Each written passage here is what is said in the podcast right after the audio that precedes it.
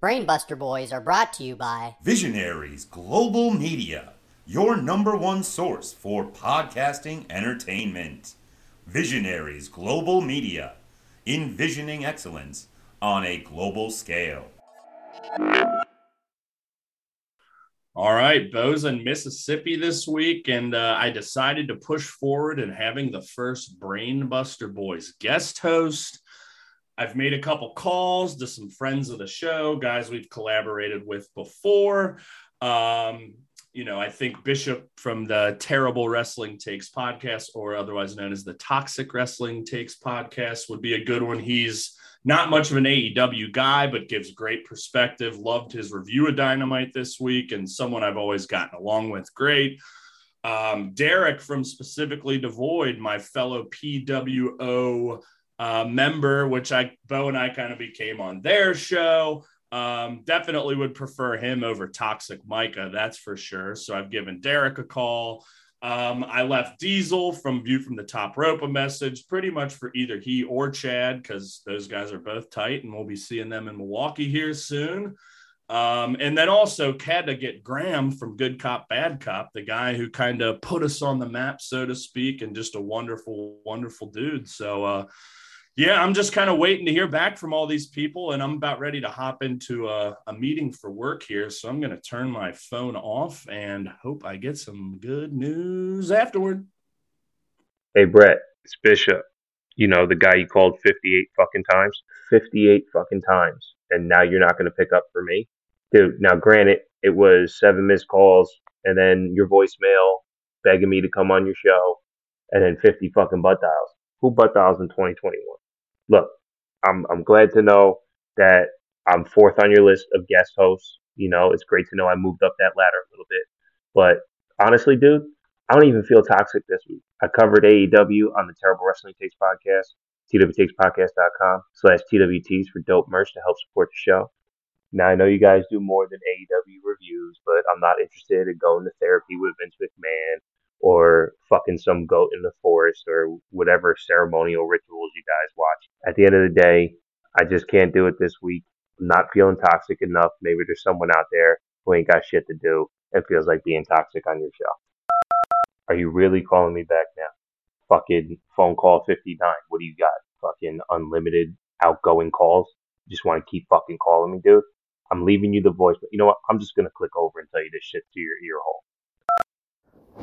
Hey Brett, yeah, just received your call. Yeah, sorry man, Matt. If you'd have literally been like 24 hours earlier, I probably could have done it. Uh, yeah, I got to get up early in the morning. I'm shooting up to New Jersey. I got a got a few wrestling events.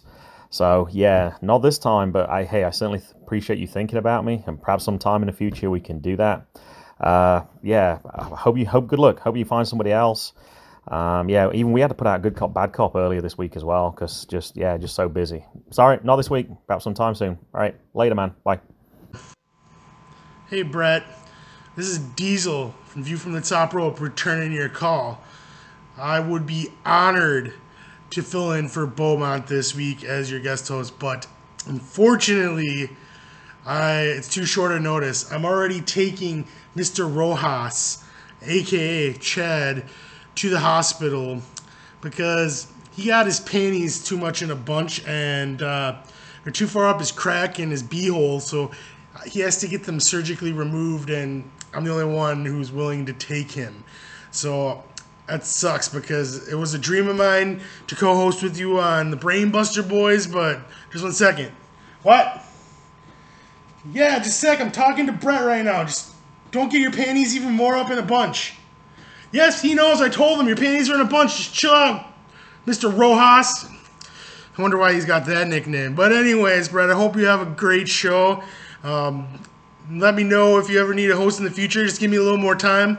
Hopefully, uh, Chad's uh, little situation here will uh, clear itself up and we won't run into this issue, and I'll be able to guest host with you the next time. Okay, until next time, Brett, have a brainbuster day. Hey, Brett, this is Derek returning your call. Um, I'm not going to be available this week to be able to record stuff. Um, I got to pack for school. You know, I'm going back in a week. I got to pack for school. I got Specifically Devoid stuff. You know, running the company is a hard gig, but I don't want to leave you high and dry. You know, you're a good pal. I have someone that is available to do your show. Uh, he's a great guy, super funny. Uh, he's been on our podcast a bunch. He recently auditioned actually to be the second role on our podcast. And I just really think that uh, he'd be a good fit for your show. So I'll get you guys in touch. Um, and yeah, um, if you need anything, call me. Um, say hi to Bo, say hi to Goldman for me. Um, and yeah, that's about it. So yeah. Well, shit, that uh, isn't exactly what I wanted to hear. It feels like uh, our free agency episode all over again with all these fucking rejections. Chad getting his panties up in a bunch. Fucking Bishop not toxic this week, and Graham's got a legitimate excuse. Um, you know, he's going to see wrestling, and uh, is Derek really gonna make me go to the bottom of my list? Is that really what I have to do? I've got one more name left.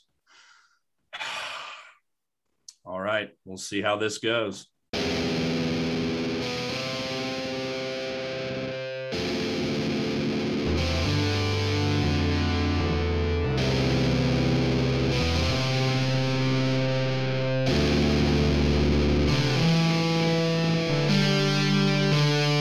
You ready?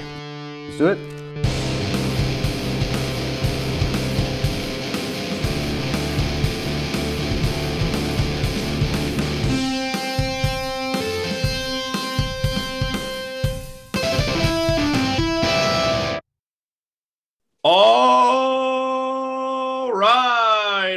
To the Brain Buster Boys, episode 31. My name is Brett Jagger, and I am not joined by the normal, legendary Beaumont Rand. He is in Mississippi on assignment.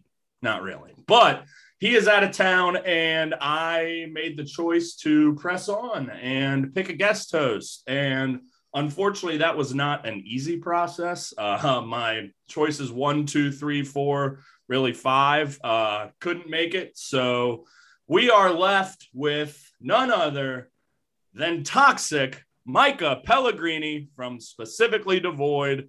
Micah, thank you for joining me here. How are you? Well, you know, after after being forced into doing this by Derek, I'm kind of a you know a liaison, a proxy for Mm. Derek. So I He, he forced you to do this, huh? I am I am being forced. Yes. oh, wow. and uh, I have to be on my best behavior uh, because I still am in like a like an escrow period of my position as specifically devoid. He still is my boss. Mm. Mm. Yes, yes, yes. Well, and you know, I know there's been call it tension, maybe manufactured, maybe not, uh, between us and you both, kind of on your show on the Devoid side with myself and Bo joining the Pink World Order and you in the dreadful coalition group. Um, and then the whole toxic thing, which started off as a joke by Bo and really has kind of taken off on a life of its own. And uh, so let's let's not have any toxicity here. Uh, let's uh, I extend an olive branch to you from me to you, and uh, let's have some fun and uh, let's talk some wrestling. How about? Yeah, he's not even here. More like Nomont, am I right?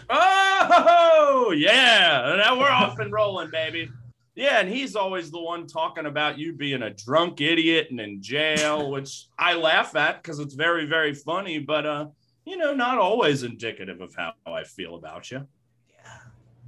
I'm not allowed to say anything about about Mr. Rand, according to Derek. Oh wow. So you got yeah, you've got some some rules you need to adhere to here. Yeah, yeah. I'm allowed uh, three puns. So Oh, well, you know what? I, I this is my show. This is not Derek's show. This Yeah. is the Brainbuster Boys. So rules are meant to be broken. Olive branches are here. Let's have some fun. Why don't yeah, Yeah, we're like Nomont. we? Yeah. Yeah. Woo! Okay. So um Well, we've got uh, our old friend Vince McMahon has gone uh, gone a little crazy yet again, and more WWE releases uh, occurred. We're recording this on Saturday, August seventh, just last night. Um, I am pulling up the list here, but you said this was happening like as SmackDown was on the air, right? Yes, I got a feverishly uh, annoyed Derek calling me at around the nine o'clock spot uh, where he said that Bronson Reed was released, and I said, "There's no way SmackDown is still. They're not going to do it during the show. Like that's that's how you definitely get a crowd against you." Yeah, and I know he'd been, you know, one of the names rumored as like trying out for the main roster. You know, he just dropped the NXT North American title, had certainly been getting a big push down there. So, you know, and we didn't even we haven't even mentioned Bray Wyatt, which happened earlier in the week, um, and then Bobby Fish and Mercedes Martinez, Leon Ruff, Tyler Rust among the names. I think there were twelve total. Um, but yeah, definitely Bronson Reed, very very surprising. Um, I mean, I guess I was more uh, surprised by Bobby Fish. Yeah. Just because you know, Undisputed Era is, is probably the biggest thing that has ever happened in NXT because like Very the true. long, it's the longest thing that's happened. Uh, i mean, they they dominated that show for years, and yeah, I mean, unfortunately, Fish was hurt off and on, and that just happened to be kind of a staple of his tenure in NXT. And I think I saw he's 45. Like I knew he was an older guy, but yeah, that's definitely a shame because I feel like, you know, because he was hurt and he was with that group, like he never really got his true shot. I mean, again, he was multi-time tag champ and had some great runs, but I feel like I always kind of wanted more out of him and not to his fault, just kind of, he wasn't around enough. Yeah, he got injured too, mm-hmm. and like the early beginnings of Undisputed Era. I feel like multiple. strong. Yeah, yeah, he was he was times. always injured. Yeah. Uh, but then, you know, I still like him. I mean, like Red Dragon slap, Red Dragon slap, Red Dragon slaps. You know. Oh, absolutely, yeah. And uh, we had our buddy Joe Koff on last week from Ring of Honor, and actually, as I was kind of running through all the list of ROH champions, he made a point to mention Bobby Fish because even though Bobby Fish never won the Ring of Honor World Championship, he was still, you know, a key fixture there with Red Dragon with Kyle O'Reilly. I think he may have even won the TV title, you know, done a lot in New Japan with Kyle O'Reilly as well. So, uh, yeah, it's a shame. And, you know, what I don't want necessarily is for all these people to end up in AEW you know, the roster's already getting big, and we allegedly have the likes of CM Punk and Daniel Bryan coming.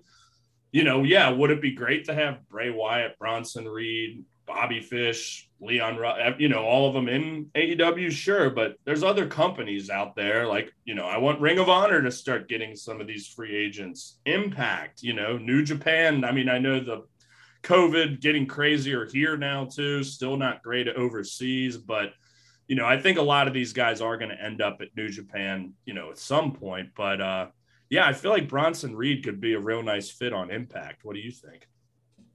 Um, well, that's a show I don't watch, so I don't know. I mean, I don't really either, but I, I I adjacently follow it enough and have been watching what Jay White's been doing, and I don't know. I just feel like uh, he could probably do quite well there. That was uh, that was Brett's pun, by the way. He said adjacently. Oh man. Oh, just want, just want, just want to throw it up. I fuck the pun counter. no rules. Brainbuster boys. I love Derek, but he's not going to restrict my show. Occasionally. Um, uh, yeah. I mean, I think that Impact you uh, is in desperate need of like somebody to shake up because all they really have right now is like the Kenny stuff in the X division, and outside of that, and like, Jay White. But yeah, I mean, he's right. an outsider. You know, they're they're relying a lot on these outsiders. I mean, I think that's I I count that as Kenny stuff. Yeah, that's that's fair. Yeah, I would say that's Kenny stuff. Yeah, and we'll get a little more into all that. Um, but yeah, our our old buddy Vince. Uh, you know, last we heard from him, we heard from Bruce Pritchard that he was like Greg Goldman, also uh, deemed having to go to anger management, but who the hell knows what Vinnie Mac's going got going on? He certainly seems to be losing his mind a little bit, but we hope he's doing okay. Do you have a thought there? It would, it would be nice if people stop losing their jobs all at once. Yeah, I would Uh, agree. As as we tweeted last night, uh, there's been 89 releases as of uh, April of 2020. from yeah, I saw I saw that number. I saw that number even up as high as hundred somewhere. That that Derek and I were just counting uh, on-screen talent okay, wrestlers. okay. We weren't counting announcers. We weren't counting backstage producers. We weren't counting like social media people because it's in the staff. 300s. Yeah. Yeah, we weren't counting that. We were just counting like solid wrestlers. I think there were fifty wrestlers just in 2021. Yeah, it's pretty Which- bad. Yeah, so that's wild. Again, opportunity. There's plenty of opportunities in other companies now, which is a great thing. You know, it wasn't this way even two, three years ago. So, you know, at least there's that. And uh, yeah, it'll be interesting. And I saw something that there may be more releases coming. So, and I guess we can mention real quickly that, you know, with these releases, there's reports coming out that NXT is kind of making a major overhaul of its programming. I like new logo, new brand, kind of, and they want to get younger. So, you know, I guess that was kind of the onus for these releases, apparently. But yeah, it's gonna it's gonna be interesting uh, to see what shakes out over there. It's also that report that Adam Cole is uh, could be leaving out of contract. We're not Yeah. really sure. We know that he has a lot of uh, very good friends and But some the- even better friends in uh, AEW. but some good friends that murdered him though. I'd sure as hell take Adam Cole in AEW. That's for damn sure. But yeah, it's it's all fascinating. And again, I'm just happy that there are many, many alternatives outside of WWE now, which there used to really not be. So, one other thing I would like to mention is a rest in peace to beautiful Bobby Eaton of the Midnight Express. I think he was only 62. Um, so that's a shame. And typically, what Bo and I have done, or what I've liked to do with him, is show, you know, when a wrestler unfortunately passes away, it's, you know, kind of an opportunity to at least, sh- you know, show him that wrestler. And we've typically done our, if you recall, reviews, you know, anytime someone has passed away, which unfortunately has happened a lot. Hmm. Um, but I wanted to save this because Bo has developed a fun fascination of Jim Cornette, largely because of his toxicity. And Bo not really knowing much about him and seeing tweets about how toxic he is. And it, you know, it just kind of become a big joke that I'm like, well, he managed Beautiful Bobby and Sweet Stan of the Midnight Express. And I recently watched a couple of their matches. And, you know, you got Cornette outside doing Cornette things with his tennis rack. Ah! So wanted to save that to kind of give Bo a little Cornette to sink his teeth into. So we'll be planning a beautiful Bobby, if you recall, for next week. But for this week, and I didn't even confirm this with you, and we didn't even talk about it much beyond a little bit off air. Um, assuming you haven't seen it, which I don't think you have, I think we're going to roll with Kazuchika Okada versus Katsuyori Shibata. Sakura Genesis 2017. Very, very unfortunately, um, Shibata's last match in his career, and it doesn't appear he's going to be coming back. You have not seen it, have you? I've heard about it because Okay. because of uh, stuff, Yes. uh, and I believe it's damn it, I don't want to get the name wrong. Takahashi, who also had like a horrible neck injury in New Japan. Hiromu, yeah. Yeah. So Shibata's was a brain injury. He had Mhm. like a subdural hematoma from this headbutt, from dehydration, from everything coming out of this match. And yeah, Ta- Hiromu like broke a couple of his vertebrae and Yeah. came, ba- came back after like 18, 20 months, something like that. But yeah, Shibata has not been back in ring. He has gotten in the ring to like have fisticuffs with Kenta a couple times, who turned on him. Um, but the match, I mean, it's just fucking unbelievable. It's 38 minutes. It is my top rated favorite match that is not a Kenny Okada match, period. I think I've got it number four all time. Number four. But yeah, it's just a sight to behold. And that is like right when I was getting into New Japan off the heels of Kenny Okada one at Wrestle Kingdom in 2017. So this was like four months later, and I wasn't following consistently but I like heard right after this match how incredible. And I didn't know who Shibata was. And have you seen much Shibata? No. Oh man, like Azar will tell you, like that's like one of his favorite wrestlers ever. Period. And like in watching that guy, because he had a true MMA background. You know, came into New Japan. He was one of the three musketeers with Tanahashi and Nakamura. He left for a long time and kind of was hated, you know, welcomed back in and really scratched and clawed and made his way to fan favorite. And the guy's just a fucking legend and gets his big title shot. And, you know, we'll we'll get to the match. It's a little tragic, but just an incredible piece of art, really. And uh, we're gonna be watching that tomorrow, and I very, very much look forward to it.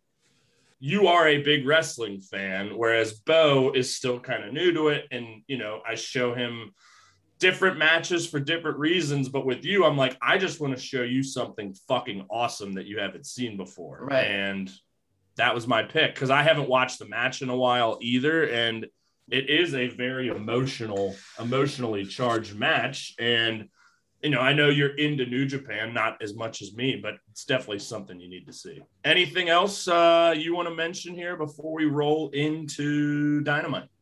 Uh, just rip Bobby Eaton even though Midnight Express is probably the you know the less famous of like the two expresses, they've still innovated enough for tag team. And if you like watch matches that they do, you can see how like psychology kind of changed because before it was just kind of it was just literally like two people doing stuff. Yep. Like it, it but like this was like a team team. Like this was a real cohesive team managed by Jim Cornette who feelings outside is a great wrestling character and Absolutely. has a has an incredible mind for for wrestling. No You know, doubt. he's he's an historian. There's a reason that he's on Dark Side of the Ring.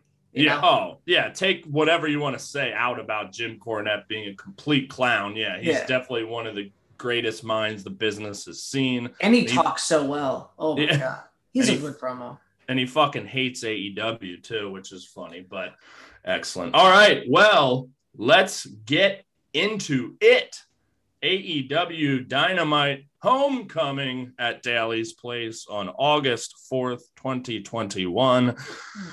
We're going to start with the third lyric the third labor of Jericho. See, we'll keep that in. The third labor of Jericho, which uh, someone mentioned on Twitter and I echoed, uh, felt like we were in a time warp here, which uh, someone mentioned on Twitter and I echoed, uh, felt like we were in a time warp here. Um, as let me pull it up. As Chris Jericho defeated Juventud Guerrera in nine minutes, 51 seconds. Um, this was a feud that I was very much into in 1998, um, watching both WCW and WWF in the heart of the Attitude Era and the Monday Night War. Yeah, how old were you in 1998? Uh, it depends when it was because I wasn't born or, Okay. or like up to eight months. So they had the Super Brawl match was in like February, and then Road Right. Road Wild would have been like August. Were you born in '98? Yeah, God, that's fucking insane.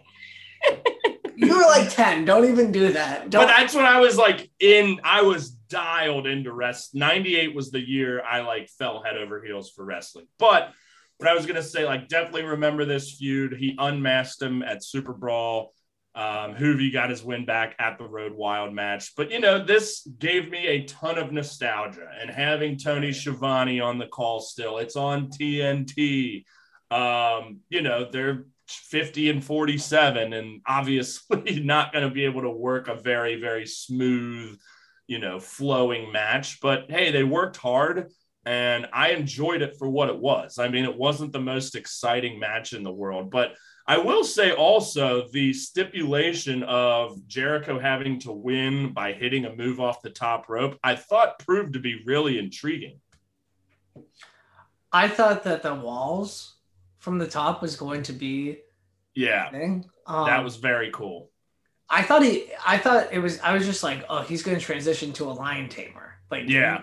that's like definitely like like the top roast Judas effect that ended the match. That's like a video game thing. Yeah yeah Uh, but it, but it was cool, you know. Like I, I'd never seen a match like that, so I think just the uniqueness of it proved, you know, it, it added an, a layer to it that made it more exciting to watch Right. these two guys go at it. And, you know, Jericho going for the pin at one point, just off like a backbreaker, and Aubrey's like, mm you know, and like he's going for cross bodies, and you know, he, the the walls thing would have been sick when um, you know, Juvi went for a Hurricanrana. Jericho catches him, takes him down. You know, it's a move he used to do back in the day too, but you know, ended up on a rope break. But you know, we had Jericho trying to rip the mask off of Juventud, which is funny for multiple reasons because he was unmasked for so long.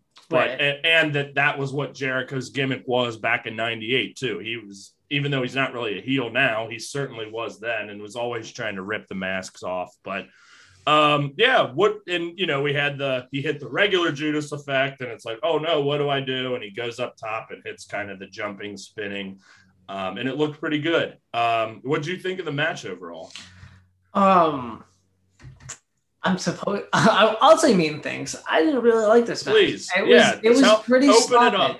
It, was Yeah. pretty sloppy. You could tell that either Jericho was not ready for the speed of uh, Juventud.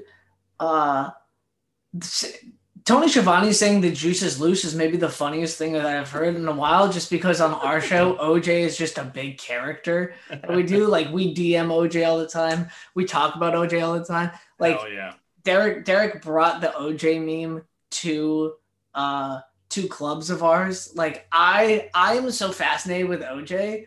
So him saying the juice is loose while I'm with Derek because I watched Oh, it, I was yes. with Derek. This is a spo- peek behind the scenes, but I was with Derek like our whole thing for the was, like, first time in like well over a year right Well that over a you year guys and were half, together yeah. in person so that's Yeah. tight it was nice. Even though Derek and I talk every day, it is definitely different uh stuff. This episode Talk- yeah. talk every day and are feuding as well Yes. Well, we you know, yeah yeah He's my he's my boss. What am I gonna do? Uh, he Yeah, calls yeah. he calls me. It's not the other way around. Never. Well, so before getting a few more of your thoughts, I want to say I went to a WCW house show, and I believe '98 here in Cincinnati, and we made signs, and I have I've visited. Ah, I remember making one that said "Give me some Juvi juice" for sure. So. All right. Probably illegal for a ten year old, but Yeah, maybe, maybe, Um, but yeah, it was definitely sloppy. But again, they tried, and I was entertained again because I was ten years old and born and alive. well, Jericho is, but also Jericho is a 50 year at an AEW homecoming event. So, yes, yeah. absolutely, he is. But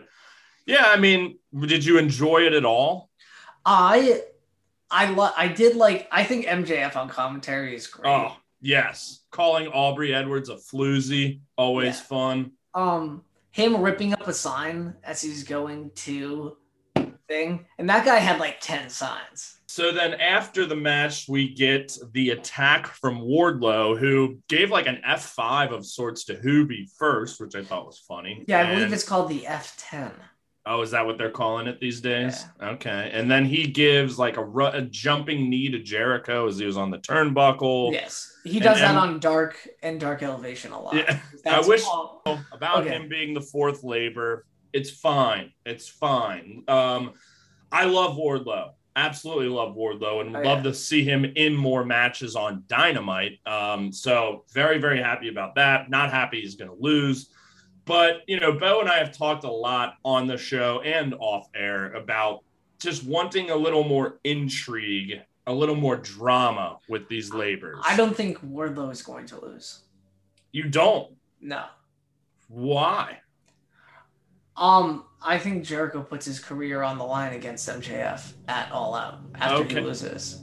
Interesting. I like that idea. And Jericho wins that. Yeah, I, and then he wins that, goes on tour. But I think, uh, I think that's a good. I, I like that prediction. because I think it's like it's kind of like going back to last week where like we're all like oh, Hangman Dark Order obviously gonna win, and then when it's three on one and Hangman versus the Young Bucks, it's just like all right, like this is Well, like shit. this is kind of cool. And when Hangman loses, just like what are they gonna do now? And obviously we'll talk about what Yeah, yeah, yeah. But I think that Jericho. I, I think that they wouldn't just set up four matches in four weeks because, I mean, the first match, chairs match, second match, a Death death, match. match. which I Yeah. don't think that they played into enough. I would I would have liked Juvi to hit like you know, like a medium kind of move, like maybe, uh, maybe like a like a hard elbow to the head, and like Jericho maybe is cut up, or maybe Jericho it takes him a little longer to recuperate. I think that maybe he didn't sell the effects of a death match. Yeah. Oh, yeah. I agree. Yes. And I mean the chair stuff before, and like you get you had that death match, and it was very physical. You're right. No selling, and that like this did again. While I love the stipulation, it felt like a big step down. Like that, Nick Gage felt like a big attraction, even though like you know he is what he is. He is who he is. But like that was a big deal to me, and I'm not even a fan of the guy, but like having him come in like that was exciting. Juvi again it was cool for nostalgia but it's like you've already set the bar up here.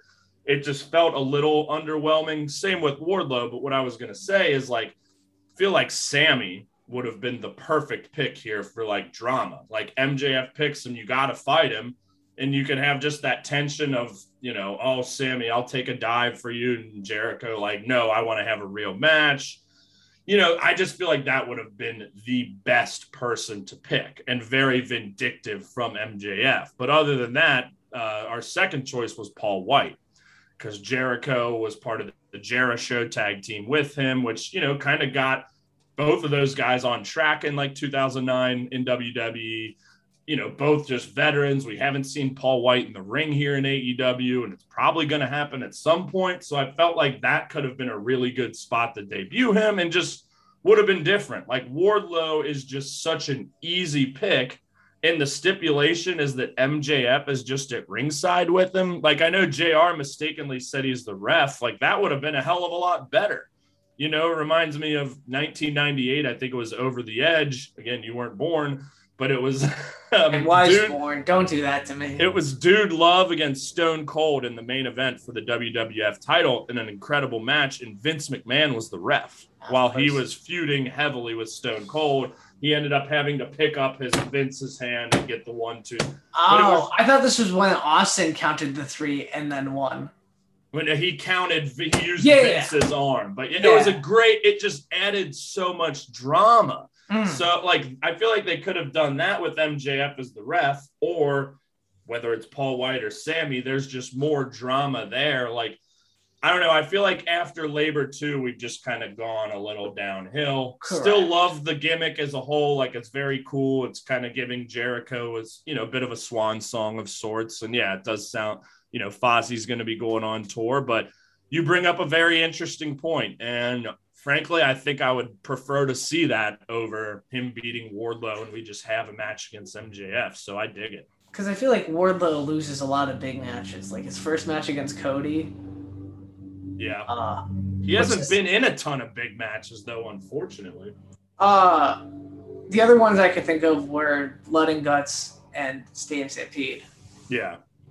And he beat he I mean he beat Hager once, then Hager beat him. But yeah. I mean, I'm always impressed with that guy anytime I see and then him. They, he and MJF lost to the uh, Jungle Express.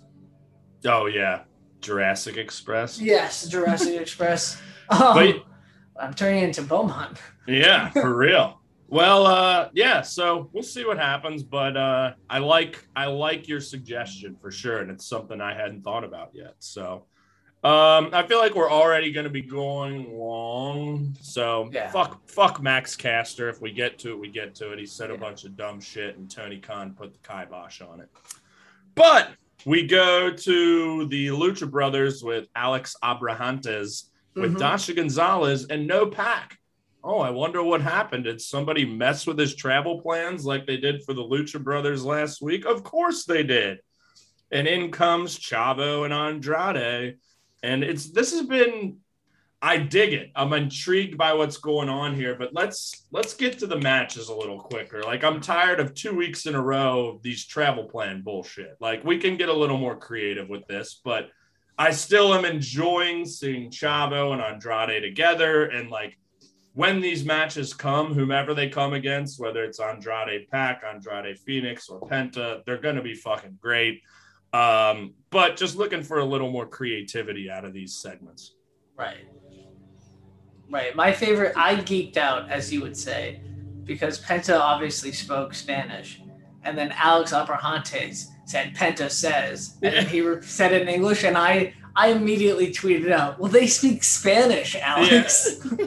I, though I do enjoy the Penta says gimmick. It's, oh, I, uh, I know, but it just it didn't make sense in Yeah. that context. No, it really doesn't. Chavo and Andrade speak Spanish. yeah yeah it's great and i don't know that may have been the one no that was this one because they come back again Mhm. later but yeah the matches are going to be sick when they happen I Um, also think it's very funny that Andrade believes that the Lucha Bros work for Pac, yeah. Even though they're like, we don't work for anybody. He just like, nah, they're just like aligned. Yeah, They, they work for tony khan just like you. Yeah, yeah. Uh, that's another thing is that they said we don't work for anyone, and Derek's brother, who was in the room, says they work for the company. Yeah we all work for the same company here. You gotta love it. Um all right so we get our first look into the fallout from last week's five on five elimination mm-hmm. match as we have the dark order with tony Schiavone backstage. I heard alex marvez our good buddy is at nfl training camps which is why he wasn't there this week. So Schiavone steps in and hangman quickly comes in with a beer and it's like oh shit what's gonna happen? And you know we have kind of the hangman of old as he's like hey i cost you guys your tag team titles and i need to deal with this shit on my own. You know we are still friends but i got to deal with this on my own. And it was pretty heartbreaking. And then we had evil uno basically say if this is what he wants let's give him his space. And i dig it because you know i had a lot of thoughts last week of where is this going you know, I'm still of the opinion that they should be having this match at all out, and I'm not convinced that it's not happening yet based on what happens later, but we'll get into that. But um, I continue to be intrigued by this. What do you think? I was intrigued by this segment. Okay. This, this segment, uh, we'll talk about it later. Yeah. But I Yeah. thought that this segment uh, was good. I feel like a year ago, AEW would have put this on being the elite. So I'm glad that this is on television. So it's official canon. Um, and then Evil Uno saying like, no, we gotta let's just give him his space. Yep. Uh, because that does come up later. Yep. Uh, which I was just like, this is nice. Yeah, I agree. I agree. Yeah. Um, you know, obviously they needed to do something to continue this storyline along, and I enjoyed it. But yes, as you said, more to come later. So then we go into the all star team of Darby Allin, Eddie Kingston, and John Moxley defeating 2.0 Jeff Parker and Matt Lee, who were formerly known as Everrise in NXT, and Daniel Garcia in seven minutes, nine seconds.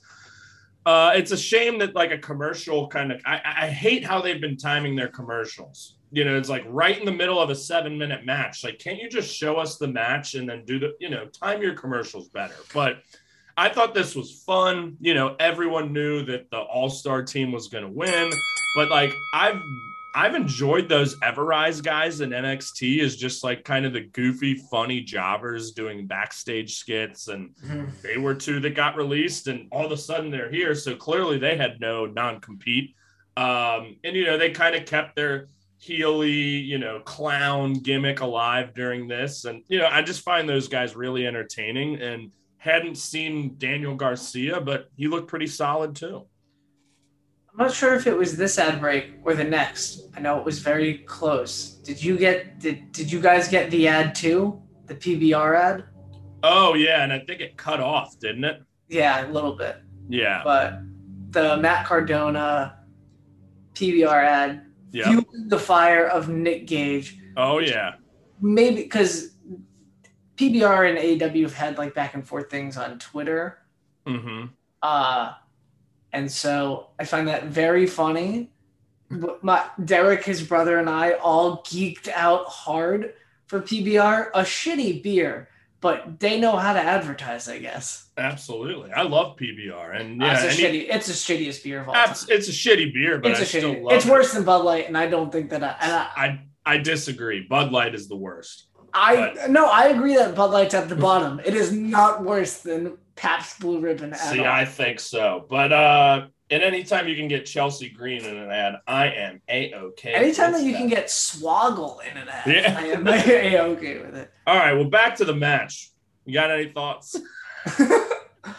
that spot where they had a really nice camera angle of Darby Allin just doing a suicide dive. Yes. As like one of the guys, I don't know who Parker and Lee are, but one of them was like kind of jawing with Sting to some degree, and then boop, there comes Darby. I called the finish. I said I said it's gonna be. I I didn't call the finish exactly, but I said because I said it's gonna be the spinning backhand into the dirty deeds into the uh It's the paradigm shift, damn it. ah who the fuck cares? it's the same move. But yeah, Uh, that's it- kind of what those two had been doing. So yeah, uh, you you got it. and so I was I was into the and then the coffin drop, Coffin drop, yeah. which I think the middle rope coffin drop is cooler. The Oh, bounce back one, I think it's cooler. yeah. I mean, they're all pretty tight, but uh, yeah, it was fun to see these three guys paired together. The crowd was really hot for it. Um, you know, I don't know if it's anything that's really going to continue on, but cool seeing them together. Fun little match, and you know, happy to see 2.0 as they're known now. Like we could use that more funny jobbers any day of the week. Like I, I'm always. I don't know. There's a lot of there's a lot of silliness in uh in AW. Well, we did get the fun little pose between with Moxley, Kingston, and Sting after the match too. That was It's uh, true. Oh, and then Sting did the woo and Eddie Kingston geeked out. Yeah, and Moxley was kind of laughing too, and JR's like, "We almost got a smile out of Moxley there." But uh, yeah, I don't, you know, I don't know JR where- is the blue is the Bud Light of announcers now. I don't know where any of those three guys are headed for all. Well, I guess Mox Tanahashi has kind of been um, a rumor, and I think stuff that happens at this New Japan Strong Resurgence show on, I believe it's a week from tonight, um, could loom large over All Out. Um, we'll get a You little me- bit more. You I've got, got, me a little intrigued. Maybe I've got to something to. that. I've yeah, and I've got something to say when we get back to the Hangman Kenny stuff later about that. But you know, Tana Mox seemed Moxley called him out last week or two weeks ago in that promo. I would fucking love to see it. Azar brought up a point like, is there enough time? And we may have talked about this last week too. For I think we did for Tana to be here for All Out, get back in quarantine in time for the G1. So we'll see. Um, but yeah, so Well, he's already then- facing Lance Archer. he is. That's at Resurgence. Right, so maybe he'll just stay here. I know that was kind of my thought. And I think it's it was a two week mandatory quarantine in Japan. I think it's just 10 days now, which would put which because it would be 13 days from all out till the G1. Okay. And you know, he could go on day two. So it would be fucking tight. I mean, literally one of the best ever to do it, and is still fucking churning out classics as Yeah. a 40 as a 44 year. A house um, made IPA of professional wrestlers. Tanahashi is. I mean, better than that, but yeah, he's he's just the best. That's a B tier. I put Tanahashi at a B tier. B tier. Okay. Wait, no, is it F A tier? He's not S. I don't think that he's S, personally. Ooh, I mean, this is a whole other conversation. So I do. I mean, we're already talking long. I told you I do want to leave a little time for us to just talk wrestling for 15 Right. minutes or so. So Is this it? Not yet. Not yet. Then we get a video package with Ricky Starks and Team Taz talking about Cage, and then Cage talking about Ricky Starks and Team Taz. I don't really remember what at all they said, but I like it. I love I love this feud. I love Taz. I love Starks There's a lot I of really- sexual tension between Taz and Brian Cage. and Hook and everyone. Oh my god, Hook is looking jacked. Hook is fucking huge. Yeah. Um. Yeah. Kevin, I'm all in. Kevin, he's I'm- one of the greatest professional athletes of all He's time. He's shredded. Yeah, I I love it. I love this feud. I can't. I'll take all the Team Taz you got. I would Um, personally swap out JR for Don Callis any day of the week. I think Don Callis. I've been watching ECW stuff. Cyrus is one of the greatest characters ever. Oh, it's wow. A tro- it's a troll job for sure. Paul Heyman is awesome. Could you imagine a commentary team of of Don Callis and And Paul, Paul Heyman? Heyman. I Oh would die. I think that Pat McAfee and Don Callis. I think Don Callis pairs well with everybody, I even agree. JR. I agree. Don Callis is one of the I- best commentators in the business, no doubt.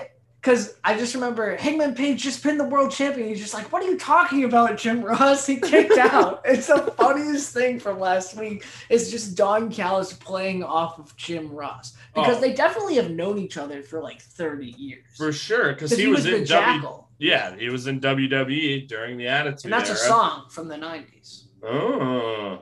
So I haven't seen much Cyrus in ECW. I'm certainly familiar. It was more towards the end of their run, right? Yeah, it was Like 99, 2000. Yep, yeah, that's what I it- was but it was say. he's a TV exec. He like was representing the TV Yeah. network, which is hilarious. It's a hilarious. Callis is incredible. He's just so good. at He's a callous human being. Okay. Now we have the elite clowns doing basketball things. This was what I- maybe the worst segment of the night. I hated this so much. I understand why you like it, Brett, because you just like watch the world burn. This was one of the worst things ever.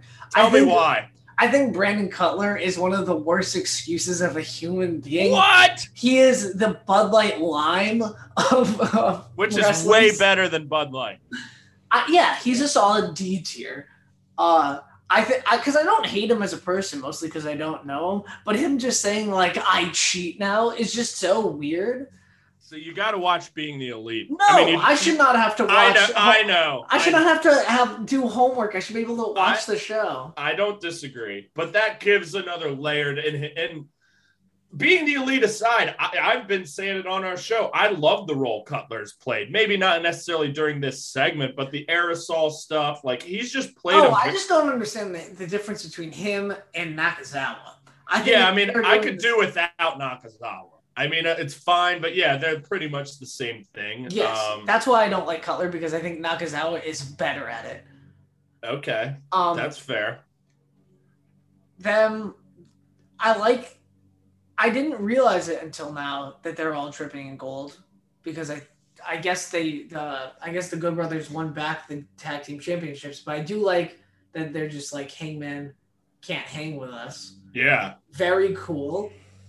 Uh i also i just don't think that anything is i, I just think that the segment sucked. I really that segment just sucked See, I was laughing the whole fucking time, yeah, but but I probably high as a kite. what? what does that mean?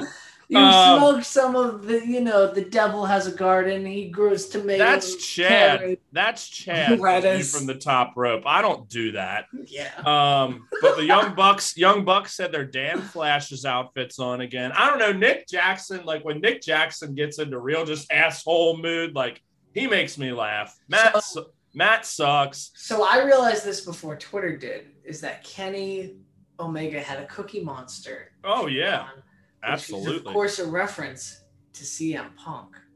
Oh, okay. I didn't even think about that. I mean, I think you're stretching a little bit. I mean, that's like one of like the like what does CM stand for? yeah, Before it I was- dig it though. Before it was legally called shit magnet because of that case. Yep, yep. Uh, everyone was just like Charles Montgomery, Cookie Monster, yeah. Chicago Made, which I Yep. think Chicago Made is better than Chick Magnet. Chick Magnet and Chicago Made were always the two prevailing yeah, theories for uh, sure. but Cookie Monster, and then he said like C is for Cookie Mother Fathers, and I I was just like it's in Kenny Omega's like. I don't even think if this was on being the elite. I think that he would say mother fathers. I don't. Oh, think yeah. Omega would swear in this character.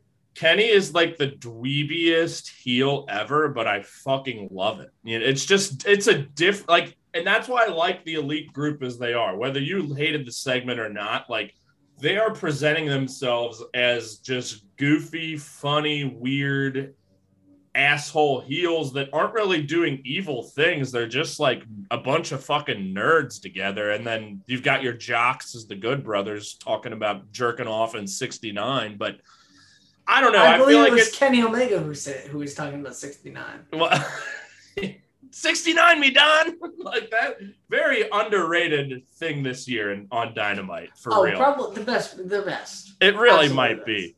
But uh this is gonna be such a long uh, but yeah, the Young Bucks basically said there's nobody left. They're the greatest group of champions. Uh, the Good Brothers did mention they're going to defend the Impact titles against the Dark Order someone from the Dark Order, I think, right? Do you recall that? I think Gallows said that like right off the bat. Oh, they're defending the Impact Tag. Ch- Yeah, that's- against uh, Evil Uno and Yeah. And the bald headed one. Yes. Yeah, beef. Yeah, so that'll be sweet. Um, I mean, the non-concussed one. can't imagine the Dark Order winning, but maybe. I don't know. That'd be tight. Do you guys not And- call them the Dork Order? I'm shocked we haven't given the language that we sometimes use. Yeah. Like, worship toward over your torques. And yeah, Yeah, the, dork, just- the dork order. Yeah, I can't believe you guys. Have, I I can't believe that. Yeah, we use that language anyway. But the elite is more the dork order, if we're just Right? Yeah. Kenny Omega. That's the dork order. you piece of shit, Kenny Omega. That's a callback from like episode seven of ours. But yeah, Kenny did talk some shit about Hangman blowing it and basically said now he's all alone. And then Cutler cut down the nets. But Which Yeah. is a Coach K reference. yeah, who is still at Duke for one more year. It's And- correct. Yeah. So we have Christian Cage defeating the Blade in nine minutes, 46 seconds, or as Bo termed the Blade, the University of Louisville football fan who drinks Crown Royal and smokes cools, which I thought was funny. Um, kind of sticking along with, you know, what we've talked about with Christian, like every time out, the guy's fucking solid, you know, fundamentally sound, always a good match very rare. He hasn't really had a great match here in AEW, but always good. You know, it's always going to be solid. You know, that's what do you got? It happened. Yeah, it, It definitely happened. it did. Um, I don't understand the rankings in AEW. I've Me said this neither. many Yeah. times because they say it's based off of uh, strength of opponents too. Who the fuck are Matt Sydal and the Blade and like yeah. you're just beating jobbers essentially. yeah, the ranking, as Bo said last week, who gives a fuck about rankings? Which Yeah. is like our friend Greg Goldman, who says, Who gives a fuck about ratings? But he said it, and I missed it actually in the course of the episode and caught it on the edit. I'm like, Wow, I missed that. That was really funny. But yeah, who gives a fuck about rankings? Because, yeah, they're fucked. Um, But my Yeah. guy Griff Garrison, number one in the tag team. Wow, yeah. Um, you know, this had your classic chicanery with the bunny getting involved, and then legit Leyla came down and they fought to the back, and we'll see that match later. You got the, you know, you had the classic Christian spot of him stepping on the blade's back and like dangling him on the ropes and Yeah. Um, yeah, Chris. So there was a nice counter towards the end where Christian went for a reverse DDT and the blade countered it into like a power slam. He classically goes for the brass knuckles or the knuckle duster, as we like to call it, and runs into a spear. Ooh. And that was it. But yeah, match was totally fine. Worked yeah, it wasn't well. bad. I thought it was a little weird that Christian won with a spear. He, I, yeah, I feel like he's done that another time. Yeah, is uh, just like the other fifty year over there on that other program in a Uh, WrestleMania event. That His old program. partner. Yeah. It's Yeah, it is of- interesting. better of the two. I'll give it that. Huh? It's the better of the two of the programs. Which one? That one or this one? SmackDown over Oh, SmackDown over Raw. oh, without a doubt. Yeah. Yeah. But yeah, uh, will Christian start using the spear as a finisher more? Maybe. Um, and we had a nice little video package detailing the FTR Santana Ortiz rivalry, which feels like it's been going on for a decade. And we got an abrupt 11 minute match last week, which was a shame. But you know, Dak, like uh, these video packages when they have them with these guys are always great. You know, Yeah. Dax is like, I had to watch my friend nearly die and bleed out to death. That's not exactly. Yeah, I didn't like the the freezing on where uh, Cash caught his arm. I Yeah, I didn't need to see that. yeah, it didn't. I kind of and, and then they keep zooming in on just the cut, and I'm like, Yeah. good God. I mean, that was heinous. Um, and I I heard on Bishop's show actually that I guess they did something to like cover that spot up now, and that won't be exposed anymore, maybe, which is good. But yeah, that was pretty nasty, and this was a fun video package. And I hope that when they have the rematch, that they'll get proper time. I believe not- that rematch will should happen at All Out. I would hope so, and it should be a number one contenders match. Ooh, yeah, and, and then Santana and Ortiz should win. they should, the- but I but I I like FTR too much, so I cannot. I, I love FT. I love I both of these teams, which is why it's kind of just been a bit of a bummer that they've just been like dragging this out so long. And then I'd the be one okay with a triple threat if this went to a time limit draw. with who? Oh, the Bucks. The Bucks. Okay. Well, so I will hold my thought on what I think the Elite may be doing it all out for when we get to that next segment. Gotcha. But I would like to see that. Um, yeah, I don't know how quickly Cash is going to be able to be back though, either. I mean, you know, it shouldn't be an injury that's like that debilitating, but it, you know, He did pretty- lose a lot of blood. yeah, it was a pretty fucked up cut too. So I, I, I mean, can he be make it back for all out? We'll Donate blood, people. Come on. Do Yeah. So then we get Dr. Britt Baker, DMD, with her good buddy Tony Schiavone. And they're quickly interrupted by uh, former Jobber High graduate Red Velvet. And I loved this segment because they actually start talking about her jobber days. And like this, she was one of the first few when Bo and I kind of started running with that Jobber High gimmick. She was one of the first ones we brought up.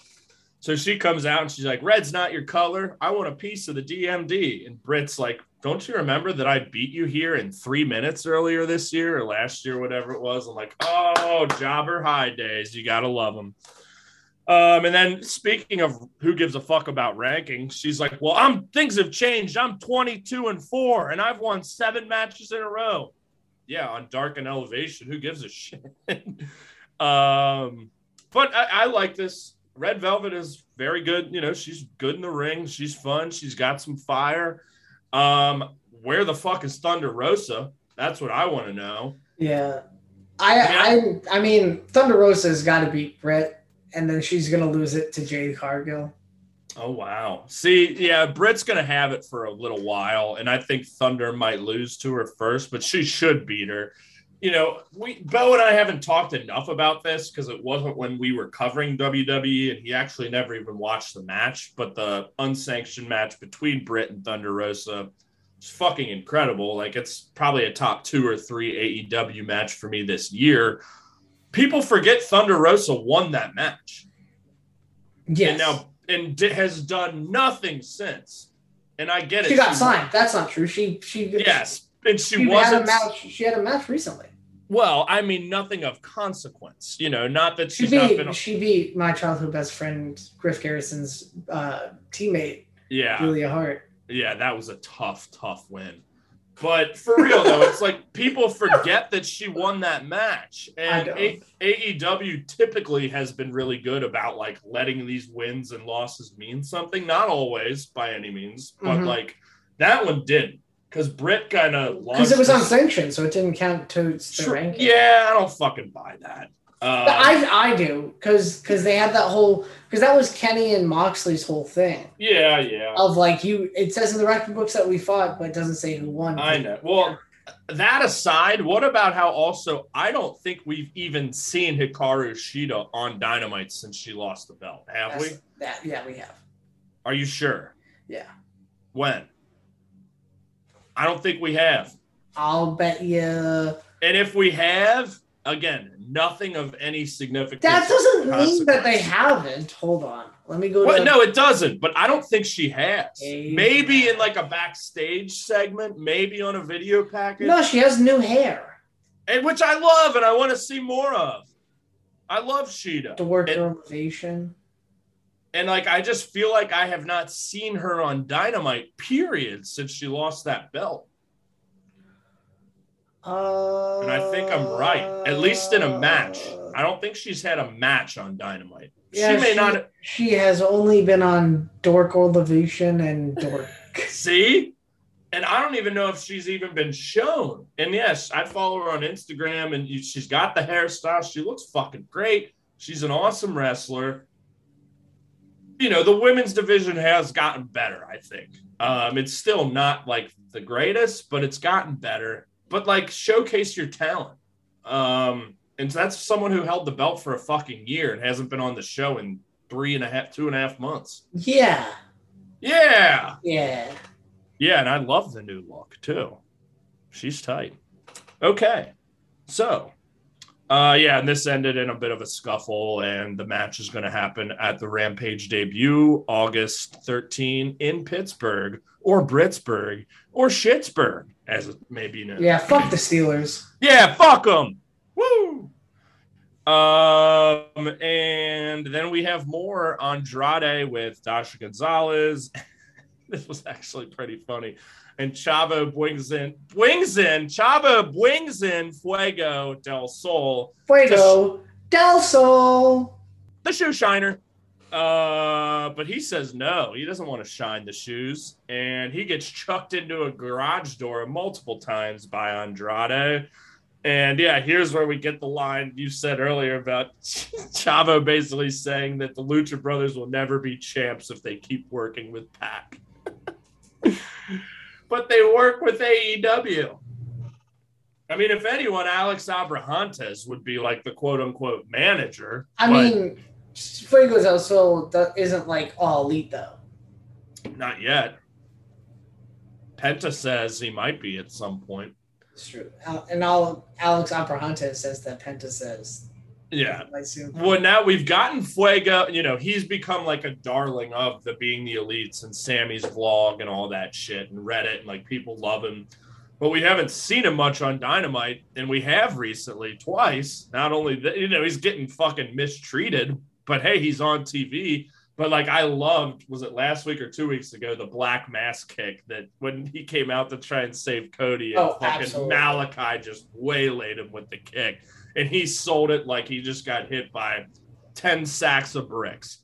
So, yeah, love it. Um, and okay, so now we get into it. We have Hangman Adam Page with Tony Schiavone in the ring, and very quickly interrupted by the whole elite, those fucking goons. And he says, "Oh, great! I wanted to. I've had something I wanted to say to you guys for quite a long time." And you know, Kenny it's basically like, oh, you're trying to take my title and join the elite. And Hangman's like, that's the last thing I want to do. And, you know, Kenny really starts driving it in. He's like, you've got a lot in common with these people here. You're a tryhard. You don't fit the bill for the elite because we don't have any losers, failures, or people that play second fiddle in our group. And then he clocks Kenny, and then uh, Hangman starts getting fucked up by everyone. Um, Good Brothers hit the Magic Killer. And then that's when the intrigue continues. Because, of course, the Dark Order are going to try and come save their buddy. But Stu and Evil Uno put up a wall and stop them and don't let it to happen. As Hangman is sitting there and gets three BTE triggers, and they're just standing there and letting it happen. And then Frankie Kazarian, the elite hunter who just recently got buried, unfortunately, comes out and he gets buried again. He's not being buried on Impact though. Yeah, that's good. But so you said you liked the segment before. Did you not like this? I did enjoy this more. Oh, okay, great. This is more like Me of uh, this isn't this is like right underneath a Coors Light of segments. It's not sucks. great. It's not great, but like it's there. And See, like I'm not- thought this was pretty great. Just because, just the intrigue of all of it. You know, like this was a new layer in this storyline Yes. of you've got Stu and Uno thinking they're doing the right thing by letting this happen. And I love how I think Alex Reynolds and, and John five, Silver. Well, Alex Reynolds and Five, both on Twitter, I saw had like hmm. tweeted something about this, like, you know, hey, just because your friend is pushing you away, like that may be the times you need they need you the most, and like It's true. really playing into this, and I love it. Hell, I'm getting goosebumps a little bit talking about it right now. So here's my thought, though. Here's what I think could be happening at All Out. Tell me. Elite versus Bullet Club. Bullet Club being the Guerrillas of Destiny, Hikuleo, Jay White, and Kenta. They've been teasing this feud on Twitter. Tama Tonga has been a lot. For like a year and a half. Yeah. Jay's here. Kenta's not, but he's already been here, so he can come back if he wants. The Tama Tonga, Tangaloa, and Hikuleo are all here. I don't know. I just feel like this might be headed this direction now with like like are they really gonna shoehorn Christian into Kenny with what less than one month of build and this is still the hottest angle on the show? Like, is that really what they're gonna do here over the next three weeks? I just don't see that happening. I don't know. That the more I'm thinking about it, the more this feels logical. And then you have the FTR Santana and Ortiz match to determine the number one contender. You could even, I mean, I know the reports have come out that Hangman won't even be on All Out, period. You could do a Christian Hangman match there to determine a number one contender. I don't know. We've talked, I think we talked off air too of Hangman Miro, and Hangman wins the TNT title, which would give Kenny another belt to collect. I don't know. You know, then there's these rumors of Hangman's wife having a baby, even though it was just announced like a month ago, but no one knows, which I think is great. Um, but I think there's a decent possibility we could get because we could get Elite versus Bullet Club, whether that's the main event or not, and CM Punk Darby could very well be the main event, lights out. Your thoughts, your take. Do you think that's possible? Uh, yes, what, what I you- would. I would. I mean, there's the obvious rumor and or innuendo of CM Punk and or Daniel Bryan against, I, against Kenny. Against Kenny. See, I just don't see that happening yet. I think that they are going to save that for. I I think they're going to save that for a big show. I think there's no. It's. I think a super show between New Japan and AEW like maybe Tokyo Dome. That's Tokyo Dome levels. Yeah. Although I, I think if a super show would happen, and we've talked a little off air about this, is because we are kind of friends. Um, no, we're not. No, we're not. PWO sucks. PWO sucks. Um, What's the downfall of the PWO? I want to make that video I lost, I, I lost my. what do we talk about off air? What don't we talk about off air is the real question. God damn it. We're not friends. He texts me, I don't text back. Yeah. I was just about to say something. He adds me in group shit. chats that I don't want to be. I turn off my phone, this. I turn it back on, there's 94 text messages. Hey, put a sock in it. Put a sock in it. I'll put a what? sock on it.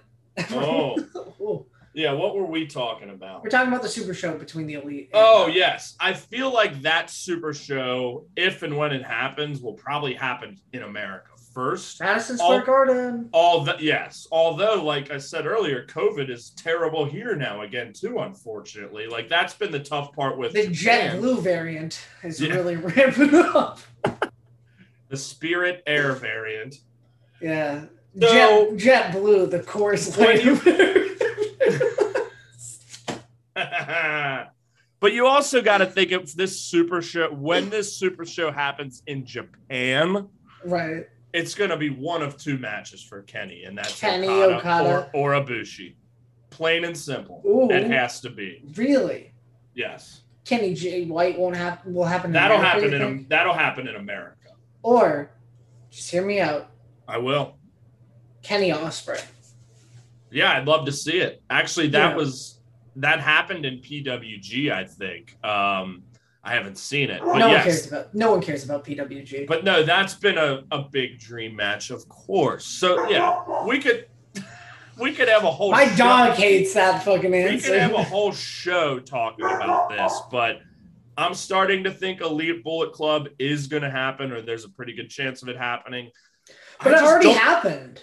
It already happened with Bullet Club Civil War. I don't want to see it again. Yeah, but this is different. It's a different group. Shut up, dog. Yeah, Griffin. It's a different group of guys. I I would rather see that than Kenny Hangman or Ken, Kenny Christian at all out. It's ten times more, and that's nothing against Christian. It just that match isn't a pay per view main event with everything else going on. That is a TV main event. That is a TV main. That is event. a that is a rampage Yeah. So, like, I just, again, the fact that they've got us talking about it this much and that we really don't know what the fuck is going on and it's less than a month away, I love it. Um, I would like need to to start getting some matches down so people will like want to go. for sure. I mean, yeah, it's got to be coming soon. Um, but yeah, you're right. I'm surprised nothing is even official yet for that show. So we'll definitely be seeing that soon. And again, just the Jay White presence alone makes that different from the Bullet Club Civil War. And I don't know how much of a Jay White guy you are, but I'm a big one. And I think it could be really fun. And I'd rather see that than Kenny Christian. That's all I got to say. I agree that uh, it could be interesting, and uh, I agree with everything you said. I just think that if it's not Kenny Hangman, then it's going to be a big match. I don't think that they're going to have like a tag match to end the show. No, I think it would be Punk Darby to end the show. Lights, lights out. Absolutely not. No, Punk de- Punk debuts that. Punk debuts there. That's what I'm saying. Oh, oh, I know. He debuts at the first dance. They set up the match. No way. You think they're swerving? Yeah. I mean, I think that's definitely a possibility. He's debuting one of the two, no doubt. Right. Right. I think it's really rough if he doesn't debut. I think they play his music there, but he doesn't come out, and I think he's a heel. I think he's a, I think he's a heel. They play they play cult of personality, or they play Killswitch Engage. That would be fucking tight. 'Cause that this fire burns is fucking awesome. I love that song, and that's true heel punk right there. Mhm. Yeah, Uh, I don't know. There's a lot that can happen here in the next less than a month. So strap in. It's going to be exciting no matter what. Or this is a big thing that that's been said is that uh cult of personality starts, MJF comes out. I would fucking love that. I would lose my shit. I'm not even kidding. I would lose. I would love that. Yeah. Are you talking at Rampage first? Yeah, dance? at Rampage. Yeah. Because yeah, if he doesn't debut there, and I still think he will, it's coming it all out. But I, I think he's debuting there, and he's going to have a match. Because I just, they're not main eventing with Kenny Christian. It's just not going to happen. Can we also talk about that Rampage is a four man commentary booth? Like, what the shit is that? yeah, it's it's what Excalibur. It's Mark, Mark Henry. Is Paul Wight? Jericho and Paul Wight. Wow. So Jericho. No, Taz. It's Taz, not Taz. not Okay. Taz and but it is Jericho. Yeah, Wow. I mean, it's a hell of a team, but yeah, four is just too much. yeah. Put Don Callis on there. Yeah, just Don Callis solo. I you, you- dude. Kevin Kelly solo was awesome. So like, could you imagine Yeah, if the better Kelly Kevin Kelly? Because I like Dude, when Kevin Kel- did you watch Wrestle Grand Slam that just happened last week No, uh, in Tokyo Dome? So Kevin Kelly, he was was calling he it like- No, but he was calling it from his home studio, and Chris Charlton, they were separate. But he kept bringing up Oh, like, Rocky. no Rocky. He was Whoa. in he was in a match. He was in okay, that makes opening sense. match. That makes sense. Um, but Kevin Kelly kept bringing up these wasps flying around in his studio and how he's like killed five wasps. But he brought it up like multiple times, and it was fucking hilarious. Yeah, Kevin Kelly fucking rules. Chris Charlton rules. We should get him on the show.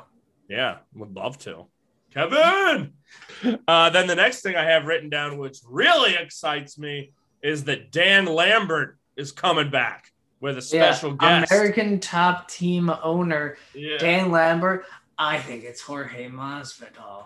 Oh, I that's a name I know. I don't follow enough UFC or MMA. It could be. Dustin Poirier. Okay, yeah. It's got to be from someone, Louisiana. Okay, it's got to be someone from UFC or MMA for sure. Well, but they're part of the gym, so there's that.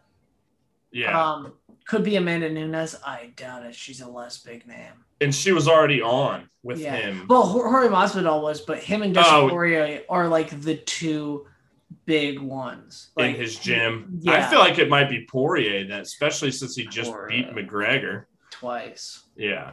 So I'm just excited to see more Dan Lambert because he very much entertained me and geeked me out the last time. So bring it on.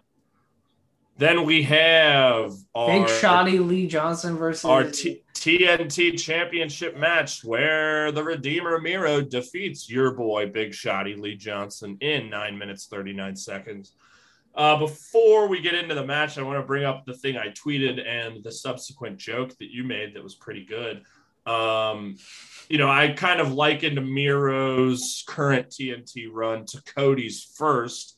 Not quite doing it as well as Cody, but you know, having very good, solid, competitive matches with what I said on Twitter with a lot of young up and comers, and which prompted you to say, Oh yeah, Lance Archer, one of those young up and comers, huh? at 44 year. Yeah. Um, but the point I was making really was more like a lot of a lot of different guys are getting opportunities to have very good competitive matches and Right. looking good in doing so. I just knew that Lance Archer was Yeah. up there in age, and I was just Oh, he's up there. Yeah, Yeah. I lo- I geeked me out big time when you tweeted me back. But um, did you forget that that match happened? At No, double or it- nothing. no, I just didn't really. Because let's see, and I mean, Evil Uno is not young, but I'd say he's Yeah. an up and comer to some degree. He's not forty. I don't. Liz think. Archer has had like nine shots at titles too. Yeah, it, exactly. I was glad to finally see him. But like Pillman, Lee Johnson, I think there's been at least one or two more younger guys that have gotten a shot at him. I thought this match was fun. It was probably the best match on the show. I mean, by by far. In ring, this was not a great show. It was fine, but like I really enjoyed everything else around it. You know, a lot of the shit we've already talked about, but this was a fun match, and Lee got a ton of offense in after the break too. Um, you know, he hit like two suicide dives. He had that nice tornado DDT counter. Although he had that somersault dive where Miro tried to catch him and it just didn't really work, and they both kind of just like collapsed to the ground. hey, it's tough out there. Um, he hit like what five super kicks, four in a row, and then like Miro dodged and he hit him again. He hit that frog splash for the nice near fall. Like Big Shotty, you know, again, he's one of these guys. He doesn't get a ton of opportunity on Dynamite, but I always enjoy him when he's on there, and he's very athletic and pretty fun to watch. I tuned out for this match, honestly. I, I was I feel you. I, I was having a good time with Derek. I feel I was a little tuned out like for that six man early. You know, again, when like you're tweeting, you're texting people, it's hard to like pay super close attention. So I feel you. But yeah, I'd say this, like you said, this was definitely the match of the night. Which isn't, say- which isn't saying much on this show, frankly. Um, so then we have a promo with Christian, the new number one contender. And you know, I was thinking, I think it was a Golden Girls song he sang, which I didn't know, but I'm literally watching the show. And again, this is not to take anything away from Christian. I love him.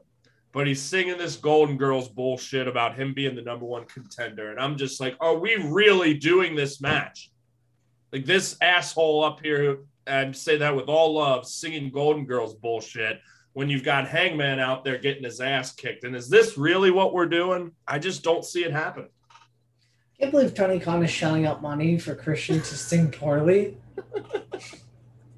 You think that required money to be shelled out? Yeah, because you need because it's copyright, man. But he also said something about stirring up some shit and that he's better than good because he's elite. I thought that was interesting that he said that he's elite. I'm sure it has nothing to do with anything, but Yeah, he's joining the elite. That's what that would be fucking tight, honestly. I would love. Could you imagine him coming out dressed up like the Young Bucks in their Dan Flash's outfit and just being a fucking? I mean, he is a Canadian hero. Yeah. Yeah.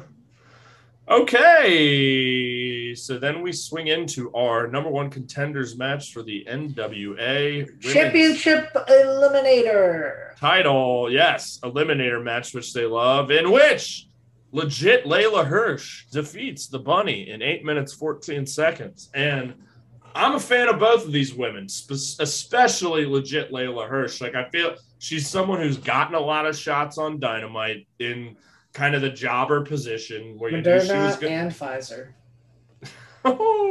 nice. Homonym Um, alert. and this was one that I'm like, wow, I think she might actually win this, and she did. And yeah, anytime she's on TV, I'm always entertained. And same with the bunny. Like again, she's not the best wrestler in the world, but I'm always entertained. What facial expressions, whatever. Like this was a fun match. I agree. I think that she's the Corona light of of wrestlers. She's a solid. Which one? Uh Anna Jay. Anna Jay Yeah, the bunny. is not Anna Jay. The it's the same person. They No, it's not. The bunny's Allie. wow, you were right. Jeez. One too many one too many beer drinks over there, huh? Get out of here. I'm the Miller highlight of people. Uh, yeah, Bunny's tight. Legit Leyla's tight. Great submission artist. Ends up tapping her out with the armbar. Um, then how about the Bunny Camille face off? Holy shit. the, the Leyla Hirsch bunny. Uh, Leyla Hirsch. Camille, we're Yeah. fucking struggling. here. It's okay. Everybody's had one too many beer drinks. Um, but yeah, talk about a David versus Goliath scenario. And Camille looks like she's had as much plastic surgery as Charlotte. Yeah, she's definitely the uh, Busch of people. Yeah, of not wrestling. Busch Light. Bush. No, Bush. Like the beans. Flavored, full flavored Busch beer is Camille. Like the beans. Christ. Um, I just got a list of beers now. yeah. And then we had Jade Cargill with And Smart Smart Mark Sterling. Sterling, who I fucking love. I think he's Anytime- great. Anytime that guy's on my TV screen, I'm dialed in. I, I knew that this beer existed because it's a hometown favorite. He's he is the Sam Adams of people. Mm, mm. Smart. Is I said something on Twitter like "Smart Mark Sterling fucks," and Bishop said, and Bishop said something like "as in the verb fucks." I'm like, absolutely. Oh, yeah. um, again, couldn't really tell you what they talked about Not Jade than, Cargill. other than hashtag Jade Brand and I'm that bitch. But I mean, if Jade I just hate can't, I hate that. I think she that's just so yeah, she just can't talk. She's got no charisma. Uh huh. But like, keep throwing her out there in the ring because she's fucking Yeah. awesome. Like I do- she does the I'm that bitch, which is just DMD. DMD, yeah. Like They're just no, like the, TK is just like it works for this woman. What if it works for uh, for this woman? like just let smart Mark talk for her and go let her kick people's ass, and it's gonna be great. has Like, Tony Khan ever looked a woman in her eyes on purpose? That's my question. probably not, especially not the likes of Jade Cargill. No, Jade But, like- Cargill's a mom. For so, she is a mom. To Brandon Brandon Phillips is the dad, former Red, former Red Sox. Oh, the second the second baseman. Yeah, Red's legend. I used to Uh, play Strat-O-Matic baseball, so I know a bunch of. Cincinnati Reds.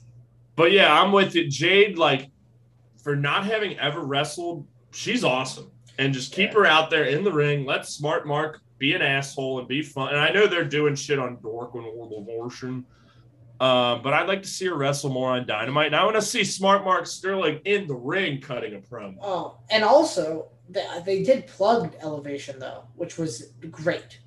We swing into our main event of the evening with Malakai Black indeed fading Cody to black and defeating him in four minutes, 42 seconds, which followed by a Cody attempted retirement angle in which he got fucking destroyed by his own crutch. I don't know. Do you want to start with the match? Do you want to start with the retirement? Let's Uh, start with the let's start with the entrances. Okay. Oh yeah, yeah. Go ahead. What'd you think? It wasn't as good as an NXT his NXT entrance. No. That's for damn sure. but like I didn't have any fucking weird love that. sound effects. He had that mask on. Mm. I don't. The music didn't really stick with me too too much. Um, not like his NXT theme, but it was it was fine. Right. Um, yeah. Do you got anything else to say about it? Yeah, it was weird cutting of the the thing. I don't like how they kind of they had the entrances. I I feel like they could have done the entrances and then cut to commercial. Is another thing adding on to what you said. Yeah, they're commercial. They they and uh, so I, I want to bring up Bishop again because he never talks about Dynamite. He did a full review this week, and he like bring brought up a lot about the production. And yes, I'd say production is AEW's biggest. I'm not going to call it a weakness. Let's call it an area of opportunity. Camera cuts, commercial timing, being able to hear the music and everything. Like, definitely, definitely one of their biggest opportunity areas. And he did a great job pointing out a lot of things about that. But um, I agree. It's like in NXT, you hear that song. I don't remember the words, but you know, it's like in your face. And we will never be equal. and he's coming up on that thing. It's like, holy shit. Um, I don't know. I just I wanted a little bit more out of it, I think, but it was still fine. Um, the match wasn't really much. Um, you know, they kind of took a moment to soak in the crowd, and Black got the leg kick in. Cody got an elbow. Black went for the knee immediately in the knee bar, got a nice eye gouge in, you know, some more kicks. a table that- spot. I was good. I was getting there. He hit that sweep kick into the half crab, and yeah, Cody is on top, and Aleister does like a jump kick. And Malakai. I'm bad at that. Malakai does like a jump kick, and Cody gives you just one of the worst table spots you're ever going to see. Oh yeah, hit his head hard. Well, just like the jump, you know, like there was no fluidity in that. Like it was, uh, like he had to pause and like jump through. And you know, come on, Cody, you can do it better than that. But, um, and then he crawled back in the ring and got fucking kicked in the head and fucking boot on the chest, and that was it. Um, you know, reminiscent of when Mr. Brody Lee squashed Cody.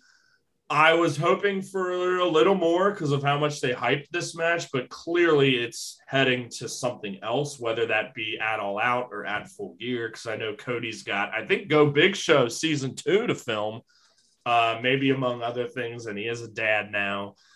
Um, I did thank God, Aleister.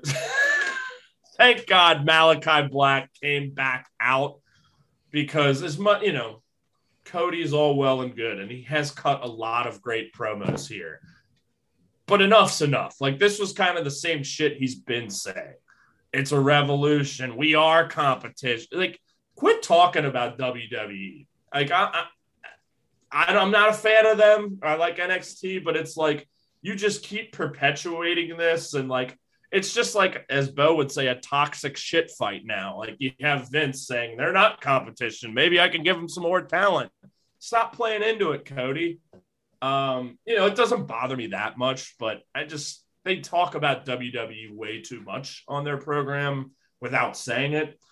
Um, and yeah, he wanted to get he got into wrestling when he was 15 and a ref and wanted to win back his daddy's title that he lost at MSG and I don't know. Um, I thought this was maybe going to be Cody's start of a Cody heel turn, which is what the world needs. But I, don't I thought it was a Cody retirement. Well, that's I, once he got into it, that's definitely what he was setting up. I think before he started talking, I'm like, could this be the start of a heel turn? But yeah, he was certainly teasing a little retirement. It's like the guy's 36; he's not fucking retiring yet. Um, so I don't know. I think all that could have been done better. But again, love that Black came back out, crunched him with the crutch. And, you know, that rematch is going to, this was clearly all an angle to be setting up this bigger match, whenever it happens. But your take. I did not like Cody talking because it ended like with like seven minutes left in Dynamite. Yeah, So a lot of time. I was just like, what the hell is this? They're making Cody talk and he might have a concussion or something. Yeah. And Schiavone's like, oh, let me get in the ring and do an interview. Cody, how are you? Ooh, how are you, buddy? Look, come on. I really wasn't a fan of this. I, thought, I was not a fan of. I think it was the right decision for Malakai to win. Obviously, Yes. um, I, I was not. think either. it takes out a little bit that he beat him so quickly. Uh, because it's very reminiscent of the Brody Lee. I would have rather seen a however 12 minute match. I would have much- rather seen a 12 second match. I would have rather seen a, a black mass. Taking the crowd, going over a tie up, he hits Yeah. a black mass, Yeah. over. Yeah, I'd rather, but if we're going like a full match versus what we got, I would have rather seen a 12 minute match. With him winning. But again, I get what they're doing, but just enough of the Cody chest puffing promos already, I think. Like, again, it's just all this stuff that he's already said. I guess there was kind of the nod. Uh, didn't he mention something about the EVPs and them not always getting along or something, but that they're tethered? I don't know. Regardless, this he Black saved it by coming out, but I don't know. Uh, I I would love to see Cody turn heel at some point. I know he's like been on record saying, "I'll never turn heel. Uh, There are no heels and faces here. Whatever bullshit." Okay, Um, Triple H. yeah. So that's what I thought was going to happen because it's like you mentioned Punk being a heel earlier. People are not going to boo him. People are not going to boo Malakai Black. Just not yet, at least. So Right. I don't know. I was just hoping Cody would kind of turn into that a little bit and almost start turning against the fans. But again, he's like reached that John Cena status here, and he's obviously booking himself where it's just like, I don't think he's going to ever turn heel, so to speak. Even though he's so good at a heel as a heel. I know that's like, and uh, he's just done enough on in AEW as a babyface that it's stale. The la- the whole feud with the Go Go and the Factory was fucking stale. Yes, absolutely. Um, For like, sure. So, like, I thought when he gets with Aleister Bla- Malakai Black, I can't stop doing that. That, like, I mean, yes, I think this is going to spice his character up, and he might be gone for a little bit, but I don't know. I want to see a different side of Cody for sure. So show. And that's our dynamite. Uh, that was a long, long recap. And now it is time for If You Recall. And we are going to a very emotional match. And as I said earlier, my number four match of all time. Just a classic, uh, drama- as dramatic as it gets, especially with the fallout, which we will discuss. And that is Kazuchika Okada versus Katsuyori Shibata at New Japan's Sakura Genesis, April 9th, 2017, for the IWGP Heavyweight Championship, which Okada or Shibata earned that shot by defeating Bad Luck Fale in the finals of the New Japan Cup. And I believe I said it in the intro earlier. This ultimately was uh, Shibata's last match. Yes, I did, as he suffered a subdural hematoma from a big headbutt that he gave in the match and was just very dehydrated and, you know, just everything, you know, it's just, it's not, you know, it was just a fucking legit ass headbutt. You know, Mhm. there's no, there's nothing fake about that. But, Yeah. you know, obviously not the safest move. And, you know, it still kind of pains me when I see people do it like that today. I've seen there's a guy in Masa Kitamiya and Pro, Pro Wrestling Noah that does it, and it just like still gives me the heebie jeebies. Mhm. And actually, Azar and I had watched a match from the 2016 G1 where Shibata did like the exact same thing to Nakajima from Noah. And it's just like, oh man, this had already kind of happened before, like the blood and everything. So, anyway, it's a sad, you know, it is, it's tragic. I mean, Shibata was kind of at the peak of his career and getting this title shot. And, you know, it's just a shame that it had to end this way. But I mean, could, the match is a fucking masterpiece. So talk about going out on top. I mean, Mhm. had, had you ever seen Shibata at all? I mean, obviously you're familiar with him, but had you seen a, a match? I think I had seen a couple G1 matches okay. with him. Um, and I had asked if he won a neverweight or a, an, Yes. an open or He uh, did win the NEVER Openweight title probably a couple times. He won the Rev Pro title ooh, as well. Like probably not, you know, six, eight months before this match. Like he was Yeah. Rev Pro champ like end of 16, maybe even into early 17. okay. So yeah, he was definitely involved. I think he'd been a tag champ, but like yeah, I he said, won with uh, Hiroki Goto. yeah, He a yeah.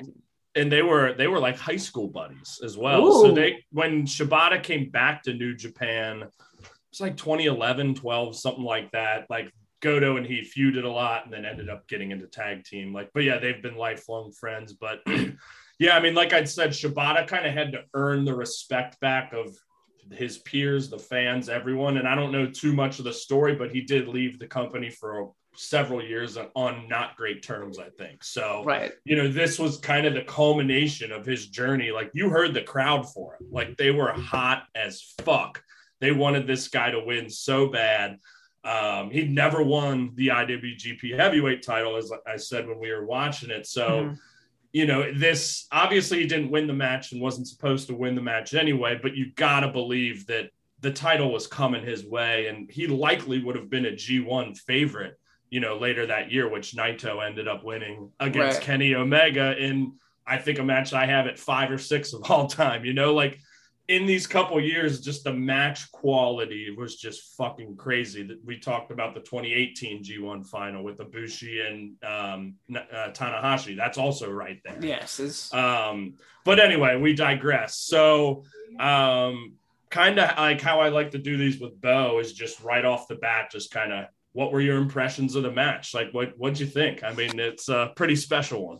Uh yeah, so strong style doesn't really describe how hard these people these two athletes That- hitting yeah, each other. Ath- athletes. athletes. As we had Dan Don Callis on commentary. yeah, with Kevin Kelly. Yep. Um maybe one of the greatest comment uh commentary duos of all Oh, time. I agree. They're Uh, wonderful. we could definitely digress of on, Yeah. on that, but I Let's talk like to- about the match. Yeah. yeah. I appreciated um I I appreciated uh Shibata's MMA background and you could see that in the early stages of the match him pulling Yep. guard him get, getting a mount and Okada immediately covering up because he knew this guy hits hard and I'm in a very compromised position hmm um And I liked your analysis, you know, as we were watching it, because you do watch a lot of MMA, and I have before. But yeah, that was definitely you know, Yeah. cool as well. Yeah, it's a different. Yeah, if you watch MMA, you can see a little things, and I think that's why people who transition from MMA to wrestling have an easy have a not even that they're good, they just have great psychology because they're just Mhm. like if I put something more like deeper, They know what it's bit. like to be real, you know, what it's like. And I'll Right. t- like, I fucking love Matt Riddle. Like that guy Right. rules. Matt you know. Riddle, Kurt Angle, Ronda. Tom Um, Lawlor is in New Japan Strong right now. He was in Mhm. UFC for a while. Uh, Brock, Yeah. obviously. yeah. Although he Uh, was went, you know, went back and came back. Right. But But I would But say yeah. that even I would say uh even though But- yeah we're and then there's. Well, gonna- then there's well, there's a lot of guys in Japan like that as well, like Shibata, Minoru Suzuki. You know, these Right. kind of more shoot style. And well when you know, Lesnar was in New Japan, he was also training for uh MMA. yeah, yeah. Uh he did an MMA fight. His MMA debut was in Japan. So Mhm. I could totally digress about that. I'm gonna get back to the match. Yeah, bring it back. So um Shibata has a lot of forearm offense. Mm. Uh, you you eventually talked about like oh he hasn't done this a lot, but his kicks.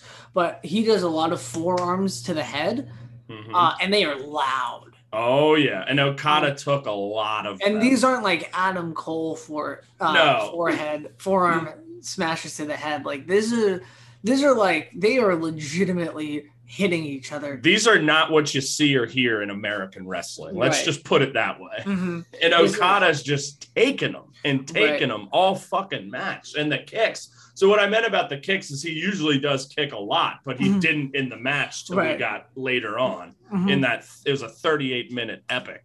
Um, I definitely recommend this match. This match is de- this is matches are really good, and we're not doing it justice talking about like Don Callis and stuff. no, but, But, there's uh, a reason it's number four all time for me, Right. and, and, and the best non Kenny Okada match ever because they're just fucking magic. But yeah, it, I'm Mhm. glad you liked it as much as I thought you would. It's like it's impossible not to if you I- enjoy wrestling. there is a portion of the match that I didn't like as much. I understood why it happened, but it kind of dragged a little bit, and that was that submission, that spider submission that After uh, the headbutt, yeah, that Shibata Yeah. had.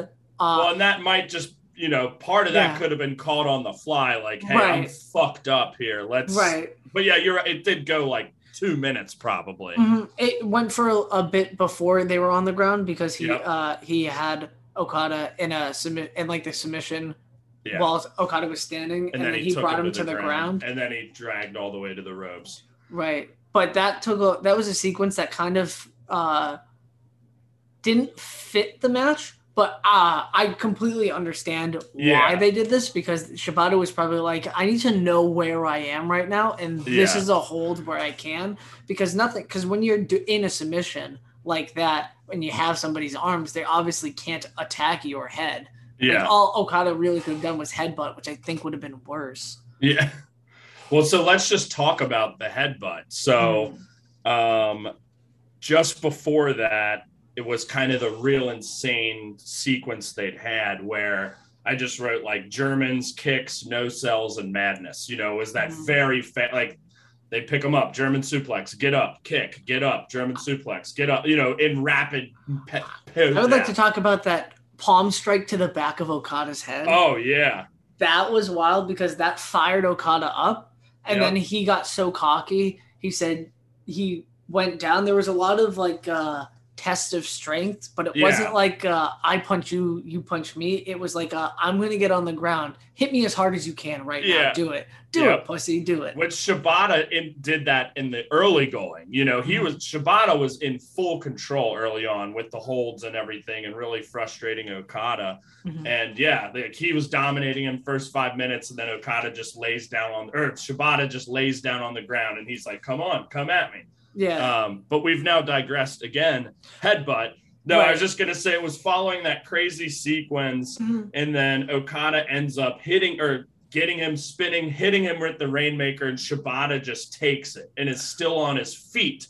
And Okada even goes to the ground, and he's just like ah, psyching up, and he grabs Okada's head and just as hard as he fucking can, just absolutely headbutts him square. You rewound it to hear the sound, like just Yeah. a sickening thud is Yeah. the only way. Like it's, I've, I've said this before. Like it sounds like you're using a wooden baseball bat to just hit a big fucking tree, and like it just, I can't imagine what that sounded like being right there. I know Kevin Kelly had talked like just how sickening it actually was, and just like holy shit. Uh, but then again, kind of it's not cool, but kind of cool just how it worked out that like he does it and he slowly picks up his head. You can see his bells rung and he kind of you know brings his eyes up and then the blood just starts to trickle. yeah, right it's like one spot forehead. of blood. It's like almost poetic how it happened, you know, like it's just wow, like I'm getting Yeah. chills about it. It's just such an insane just moment, you know, like it's aside from the injury, obviously, like it's Mhm. perfect within the scope of the match in terms Right. of creating drama. Not know it. You asked, like the you know, like does Oka- did Okada know? I'm sure he knew he was fucked up, but I don't think anyone knew how bad. Because, Right. like I said, I'm sure Shibata communicated somehow, like, "Hey, I'm, you know, Yeah, maybe he communicated to Red Shoes, who communicated. yeah, however, like, and I think that's what led to that long submission hold. Like, Mhm. he just kind of needed to get it together because he wrestled for seven more minutes and Mhm. he kicked the shit out of Okada down the stretch. Like, Quite there was literally. a moment he, yeah, he held his arm and kicked him 10 plus times straight. So it's like the fact that this guy's got no one home upstairs and he's still got enough adrenaline, muscle memory, you said, to just be laying in these massive kicks Mhm. and you know it ends up then he gets like a suplex he suplexes okada too on his head and then he ties him up in the rainmaker and fucking slaps okada in the face and i think Don Callis is like that's just an absolute sign of disrespect or something like that Yeah. and Um, then hmm. hold on real quick just want to get to the end and then we'll go back to analysis because we're right there and then um Shibata starts to run the ropes and Okada catches him turns him hits him with like one of the half rainmakers maintains that wrist control kicks or kicks Shibata in the head multiple times hammers him with the proper rainmaker. Like oh and well i forgot to mention on that half rainmaker though that's when Shibata kind of collapsed. And you kind of saw it zoomed in on his face and like he's done you know? Like he did everything he could and like he definitely went a little limp on that half one gets hammered. That's the match. And i'm out of breath and it's insane but yeah just go on Um, so I think this just speaks to the re- to like the psyche of a wrestler of like I have to continue. I think that's really uh definitely like an old school mentality, and Mhm. uh New Japan is kind of like halfway in between like that old school and the new school of like hit as hard as you can, but also like flippy stuff. yeah yeah Um, and um, because obviously I don't condone this, and I don't think that Okada or Shibata would condone keeping on with an injury this serious. Yeah, that yeah. There's Um, no like yeah. but there's right. also no way to know what's going on in your brain just on site. Like this wasn't a visual injury yeah. for at all. Um, he probably was just like, uh oh, another concussion, which you definitely And- shouldn't do.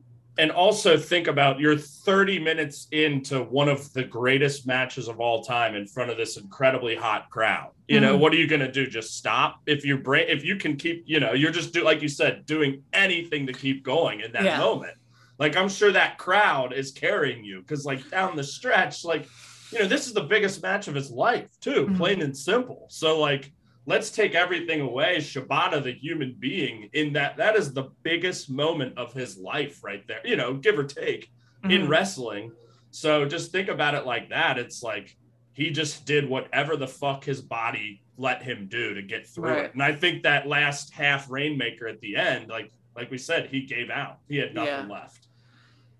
Yeah, which totally isn't cool because like this being my first like full exposure of Yeah. him, like definitely it's just like damn, if only this guy could. Like hopefully it's more like a Daniel Bryan edge situation. I think it's somewhat possible. Like there's obviously people still talk about it. And as I said earlier, like Kenta Kenta had come in with Shibata when he came into New Japan, and then Kenta turned on Shibata when he joined the Bullet Club. So like he had been in some physical altercations and like running in the ring, and he didn't really take any bumps, but like he was getting hit and whatnot. Like so little little stuff.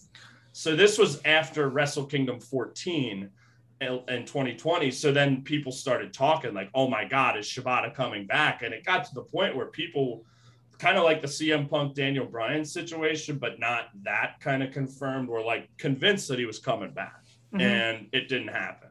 But he just got in the ring again with Tanahashi against Kenta like two two weeks ago as well. Again, not re- not really much contact at all, but he keeps kind of teasing it. So is it possible? Yeah, I'd say a 10% chance. Why? I mean, I think that's, you know, people probably would have gave Daniel Bryan that at the time or Edge, but I- you know, I'd say his is a little smaller than that, but it's possible. But then again, like, you don't want him to get more injured. Like I, you know, there's a chance he could have potentially died. I don't know. Um, like I think he collapsed immediately backstage, rushed to the hospital. Like I think he was all well, you know, he was fine, but obviously just a very scary situation. And similar to what you were saying, like I was just getting into New Japan at this time and wasn't fully in at this point. Heard about how crazy this match was. I'm like, oh my God. Learned about what had happened to Shibata. I'm like, wow. And like in watching his matches, like really learned to love him. And he's just so unique and like just that energy and fire and passion and the strikes. Like there's no one like him. And you're right. It's just, it's sad that like he was kind of robbed of whatever glory and greatness he could have gone on to have, even though he already had a great career. Like he kind of went out on top, which is good and bad, but it's like what could have been. Yeah, this match kind of has like a weird legacy. Yes, exactly. And I think that's why I hold it in such high regard. It's just such an important match, too. Mhm. Sorry, go ahead. I didn't want to cut you off there. Uh, I just, I think this match is kind of like haunting a little Hmm. bit now that you know Yes. what happened. It's kind of like Daniel Bryan's last match or like Edge's last match, where it's Mhm. just like, it's just like, were there little things?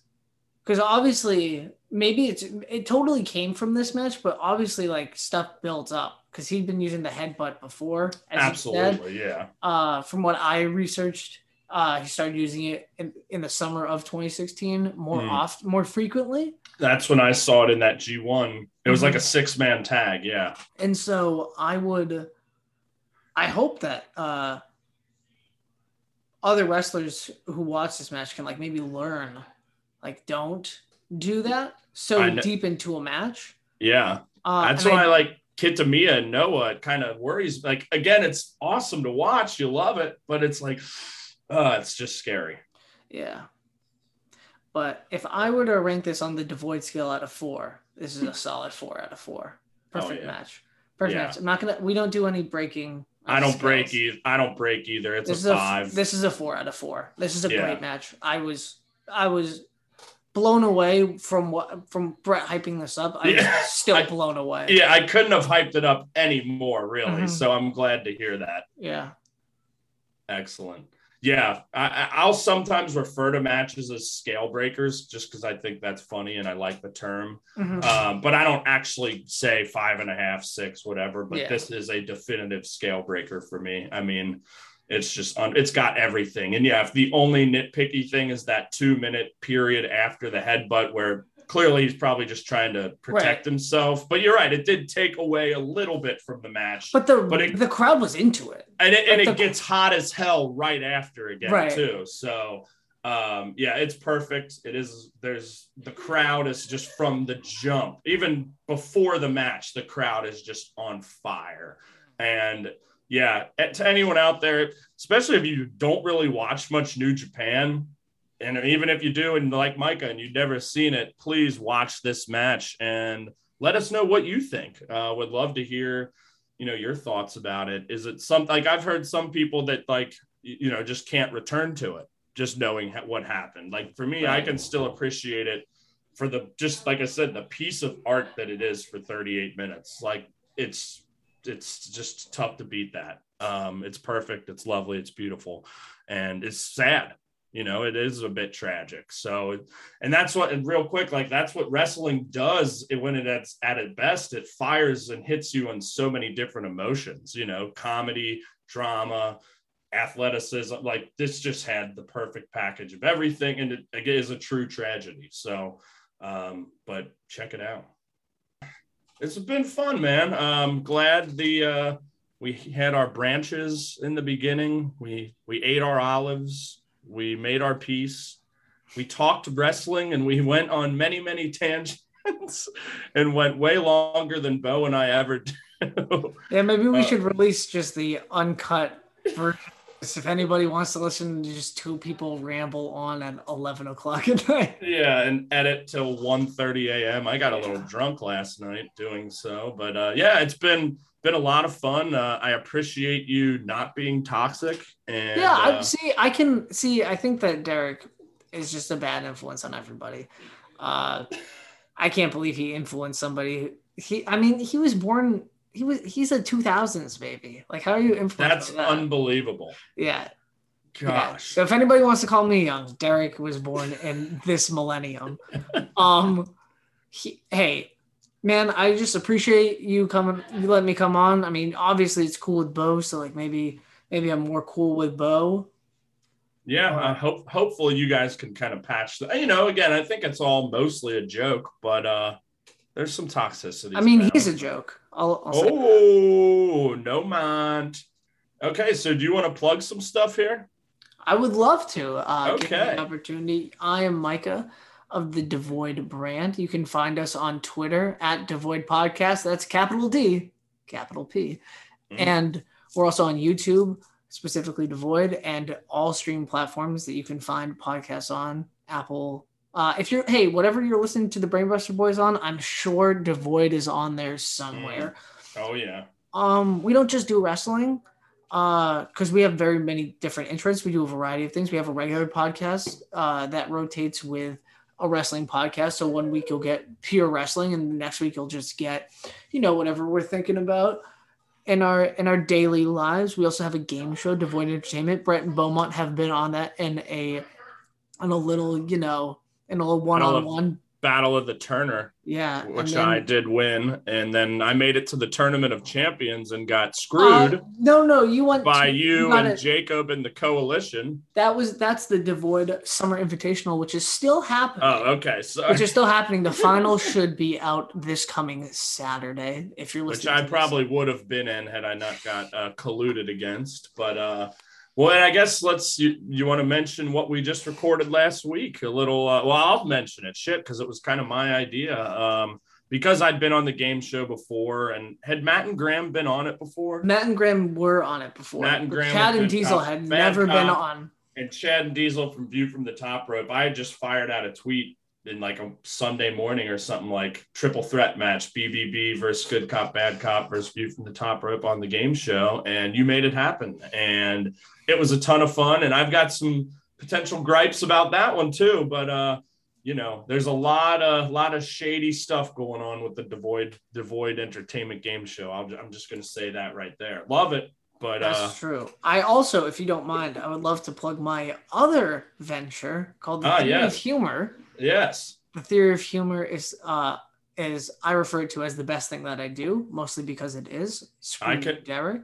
I would recommend it as well. It's Uh, the a good the theory of- program. The Theory of Humor is where we dissect jokes, uh, so you don't have to, so you can just know why they're funny. Mm-hmm. Um, I do it with my with my best friend, not Micah. Mm-hmm. He's great. Mm-hmm. Uh, and I had Brett and Beaumont as our first guest host, so Mm. this is like a little bit of a trade off. yeah, I didn't even think about that. How about that? And, And, when when is that one set to air? that one is set to air next week. It's set to air on the 17th of August. okay. And what about the game show? The game show is set for after the summer invitational is over. So sometime in mid to late September.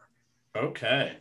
Excellent. And as we mentioned last week, and we never plug ourselves, you can find us on Twitter at Brainbuster Boys and with the Visionaries Global Media Network and uh, on all major podcasting platforms as well. So, uh, yeah, we never plug our shit. So uh, I figured I might as well. Yeah, plug away. I don't care. Plug, plug, plug, plug, plug. That's really all I got. Um, yeah. So, again, thank you. Uh, this was a ton of fun. And uh, we will see you soon. Bo will be back next week.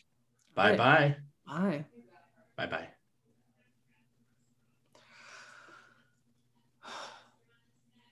All right, I think he's gone. All right. These little Kentucky bitches. Mm-mm. I can tell something's up, so I'm just gonna just gonna drop something in here. Uh, okay.